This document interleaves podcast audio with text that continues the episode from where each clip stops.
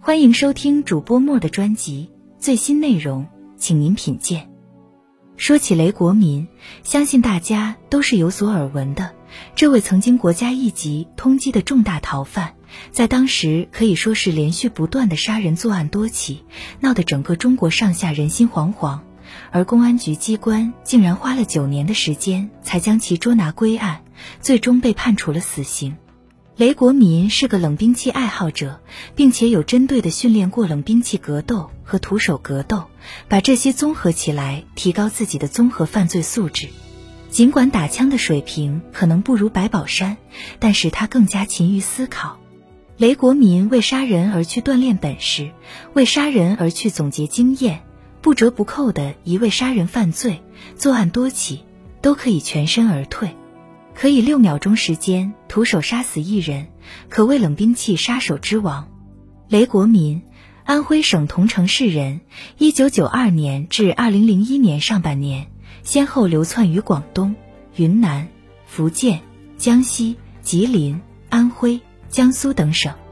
采用暴力、胁迫等手段实施抢劫作案十五起，共杀死二十人，重伤四人，轻伤二人，劫得金首饰九件，摩托车二辆，港币十万元，人民币三百五十三点六万余元。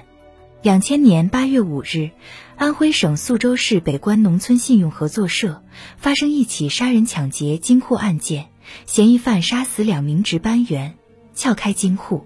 抢劫现金十九万余元。案发后，宿州市区两级公安机关在安徽省公安厅专家组的指导下，认真缜密地勘验了作案现场，可八零五案毫无进展。二零零一年四月十四日晚上至十五日凌晨，江苏省盐城市一家信用合作联社惨遭歹徒抢劫，三名值班人员被杀害，金库里上百万元现金被劫。警方悬红五万元捉拿凶犯。知情人透露，此案发生在十四日夜里。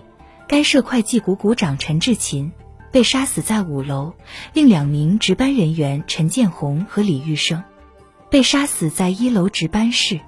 位于一楼的金库大门被破坏，金库内上百万元现金被劫。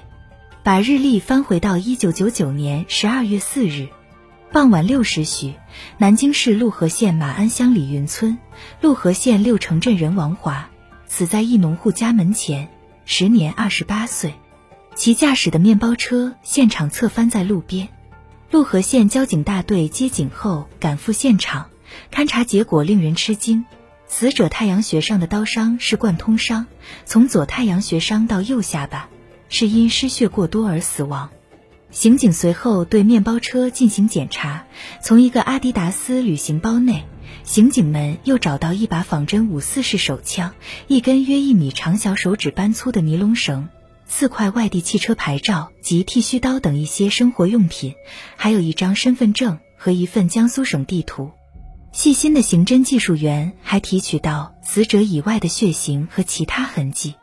从现场勘查情况分析。这是一起抢劫杀人案，幺二四专案组随即成立。那么，凶手到底是谁呢？